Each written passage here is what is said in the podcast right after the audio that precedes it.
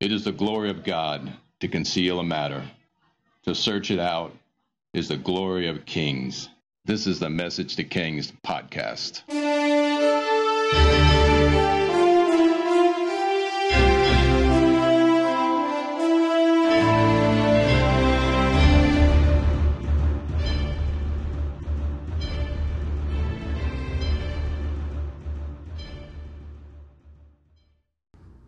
Episode 179 King Jotham and Ahaz. The day King Uzziah was struck with leprosy, around the time of the great earthquake in Israel, something shifted in our biblical history timeline. Northern Israel basically received its death sentence if they didn't repent, and Judah would soon be added to the list. Prosperity was to be taken for northern Israel, and Judah's descent to destruction was also set but at a later time. When Uzziah was struck with leprosy, we're introduced to a new king in Jerusalem. His name is Jotham, and he rules as regent immediately upon his father getting struck with leprosy. Here is his not so lengthy account. Second Chronicles 27. Jotham was 25 years old when he became king, and he reigned in Jerusalem 16 years. His mother's name was Jerusha, daughter of Zadok. He did what was right in the eyes of the Lord, just as his father Uzziah had done. But unlike him, he did not enter the temple of the Lord. The people, however, commit, continued their corrupt practices. Jotham rebuilt the upper gate of the temple of the Lord and did extensive work on the wall at the hill of Ophel. He rebuilt towns in the hill country of Judah and forts and towers in the wooded areas. Jotham waged war against the king of the Ammonites and conquered them. That year, the Ammonites paid him a hundred talents of silver, ten thousand cors of wheat, and ten thousand cors of barley. The Ammonites brought him the same amount also in the second and third years. Jotham grew powerful because he walked steadfast before the Lord his God. The other events in Jotham's reign, including all of his wars and the other things he did, are written in the book of the kings of Israel and Judah. He was 25 years old when he became king, and he reigned in Jerusalem 16 years. Jotham rested with his ancestors and was buried in the city of David, and Ahaz, his son, succeeded him as king. This occurred at the end of the reign of Jeroboam II and into the nasty years of civil wars and assassinations in northern Israel. Now, Jotham wasn't a bad king. In fact, he's listed as one of the good kings. And I like to think this is due to the fact that he was daily reminded of the power of God and the consequences of pride and foolishness every day he saw his own father and his leprosy. But not so his son. Jotham has a son named Ahaz, and he will be listed among the most wicked of Judah's kings. In fact, he's going to rival even the wickedness of northern Israel. Second Chronicles 28. Ahaz was 20 years old when he became king, and he reigned in Jerusalem 16 years. Unlike David his father, he did not do what was right in the eyes of the Lord. He followed the ways of the kings of Israel and also made idols for worshiping the Baals. He burned sacrifices in the valley of Ben Hinnom and sacrificed his children in the fire engaged in the detestable practices of the nations the Lord had driven out before the Israelites. He offered sacrifices and burned incense at the high places, on the hilltops, and under every spreading tree. Okay, so I'm just amazed how we go from a good king to someone as demon possessed as this guy. Listen to what he did. He made his own idols. He worshiped the horrible god Baal. He also worshiped Molech, and he sacrificed his own children in the fire to Molech. He burned incense as the high places of all sorts of gods. He even says it even says every hilltop and spreading tree. They had dedications to foreign idols. What's going on here? He sacrifices children, this Baal worship, the Molech worship at its worst. Only an extremely demonized individual would willingly give over and watch the death of their own children to fire and call it religion. This guy's messed up. Then it's like he works for the devil, probably unknowingly to defile the air over Judah by defiling the high places and stream stream heads and water sources and every spreading tree just to get into the soil the nastiness of idol worship. The devil found his man and didn't waste a minute. You have to imagine the prophet Isaiah was revolted at this country all of a sudden.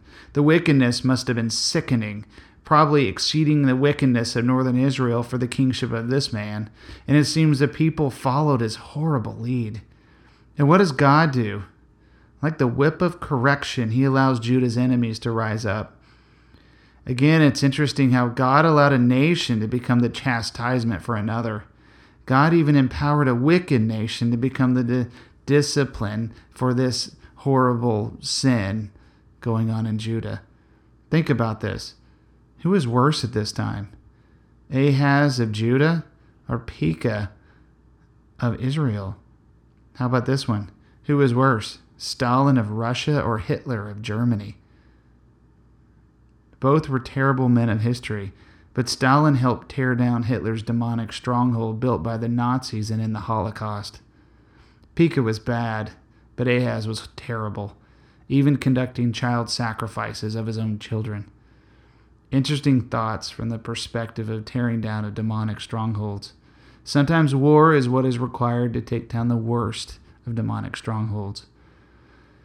On a side note, one of the things I, I, I do love military history, but Something I enjoy doing is researching the causes of conflicts from a spiritual perspective.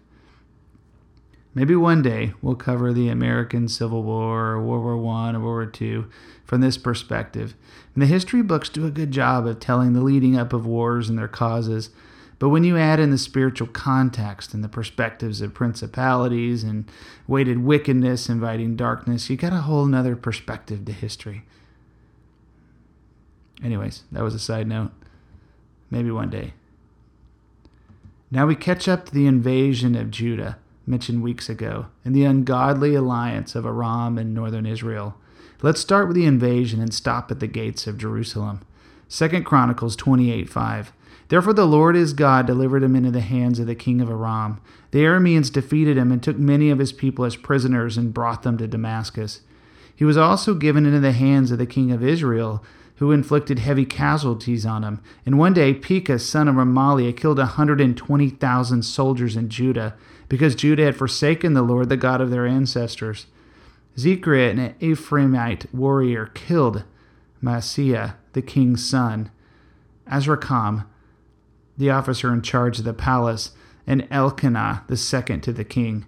The men of Israel took captive from the fellow Israelites who were from Judah 200,000 wives, sons, and daughters. They also took a great deal of plunder, which they carried back to Samaria.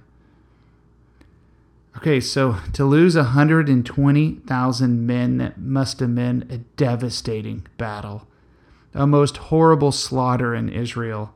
Jotham had a considerable and formidable army, but under the leadership of Ahaz, it must have been flanked by Aram and Israel in a pincer movement, and slaughter must have happened. Anyone with a weapon or that showed up to fight was probably killed.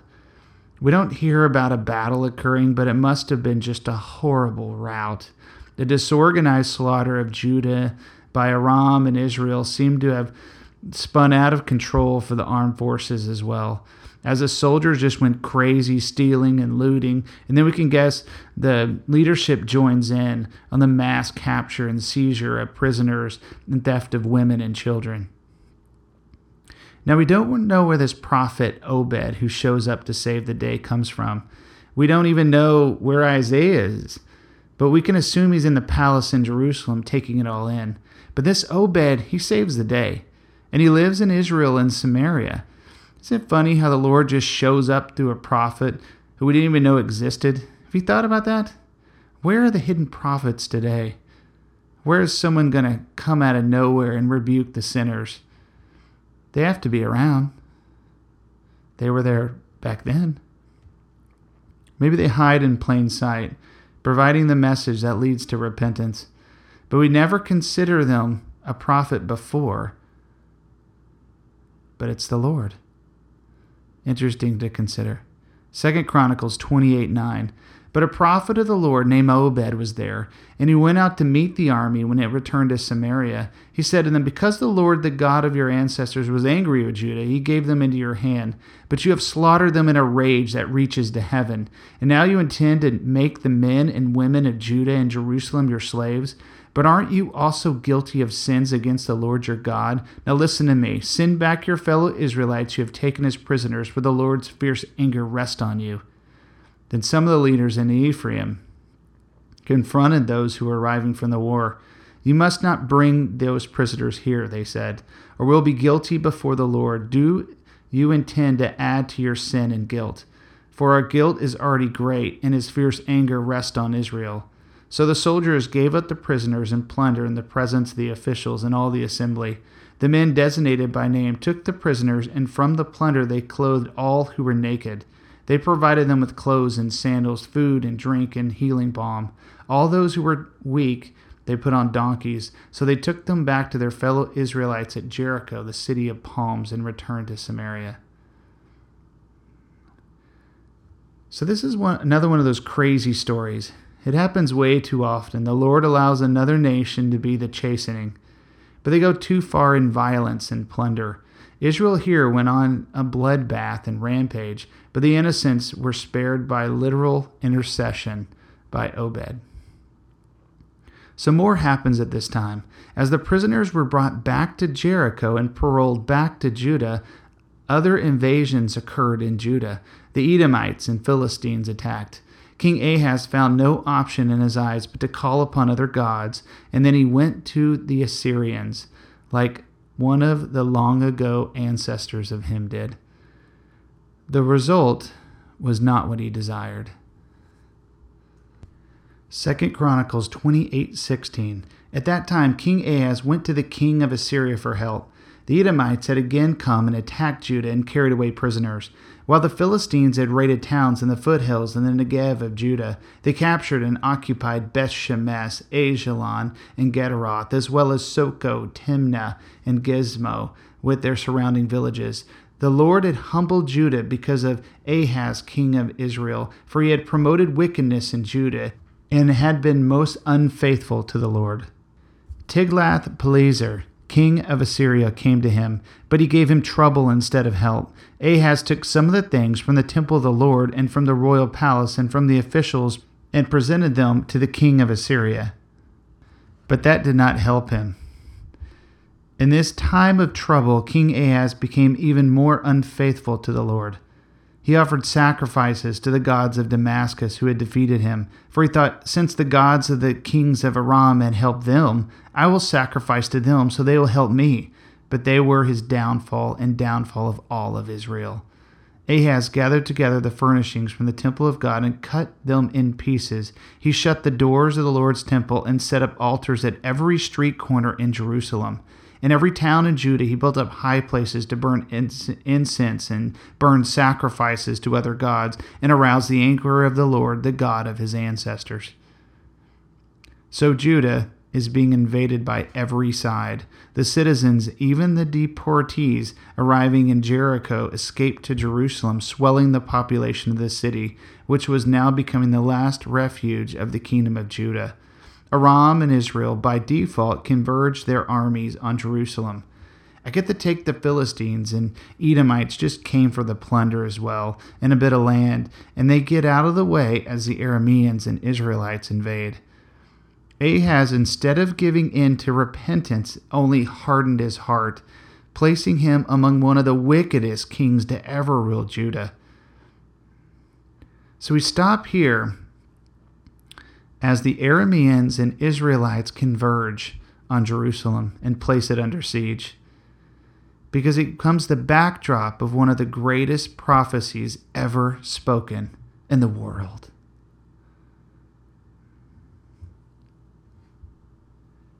To conclude this episode A Message to Kings, we should cover this horrible King Ahaz a bit more. Ever heard of the phrase that when the pressure comes, you know what is inside of you? It comes from the fact that diamonds and many precious stones are made through extreme pressure. When you get squeezed, you know what is inside of you. King Ahaz is getting squeezed from every side. Even Ahab, when confronted with the doom of his kingdom and his life, he repented. Here is Ahaz, not Ahab, who finds everything falling apart. His world, his kingdom is collapsing around him. He worships every idol imaginable. He worshipped the god of the Edomites who invaded his country. I'm sure the same for the Philistines. There was probably some golden calf in there as well, and of course he worshipped the god of the Arameans. Desperation, he switched probably also even to worship the god of the Assyrians. Nothing was working for him. But he got more wicked. He closed the doors to the temple of God and worshiped every demon imaginable and set up idols and burned incense at every corner in Jerusalem. He's the worst. And he has surely oppressed those who believed as well. He sacrificed his own son, his own children, it says, to Molech. When all is collapsing around him, he refuses to turn to the real answer. Ahaz got squeezed, and a horrible infection came out, polluting everyone around him. Ahaz was so bad he only got worse and worse, most likely possessed by the devil himself. Ahaz hung on to power, determined to destroy Judah or let others do it for him. Now, here's the real miracle of miracles. We've always stated how God has a remnant, always. What's amazing is how Hezekiah, the son of Ahaz, succeeds him later and is known for an international revival and is attributed with praying for one of the greatest miracles in the entire Old Testament. Ahaz has sacrificed multiple children in the fire to Molech. Others were killed or captured in battle. The next in line just happens to be the godly one who will restore things and even be the one who will assist with ending the Assyrian dominance in the world. God wasn't going to allow Ahaz to destroy everything. The devil slipped in. He, he, he slipped in and assumed power in Jerusalem. All that Ahaz built up as a principality would be gone in the next generation. The horrible king's legacy would be a godly king that tore down everything his father built. But what we have now is like this bipolar possibility for kings. A wonderful, happy, godly king could easily be followed by insanity mixed with suicidal devil worship. Welcome to the kingdom of Judah in the next few generations, whose eyewitness to bipolar kingship is never changing, but ever surprising actions of the prophets Isaiah and Micah breathe fresh air and witness to the upcoming godly and ungodly generations.